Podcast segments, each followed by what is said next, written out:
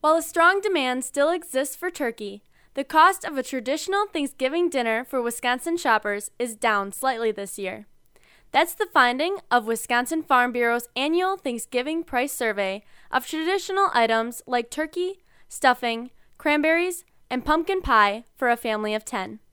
This year's average price of $48.88 fell about 2.6% from last year. Wisconsin Farm Bureau spokesman Casey Langan explains.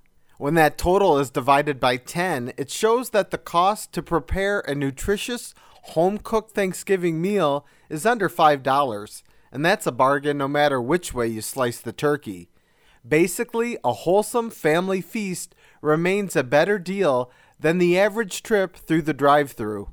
A trend of strong demand for U.S. turkey, both here and abroad, has continued over the past decade, Langan said.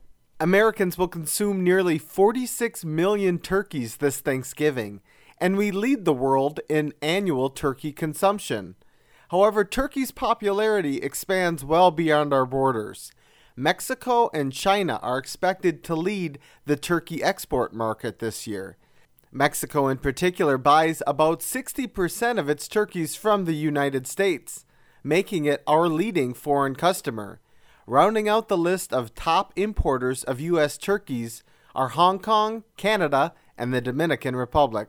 From the potatoes to turkey to cranberries, Wisconsin's farm families are proud to produce much of the food that is the centerpiece of most Thanksgiving celebrations.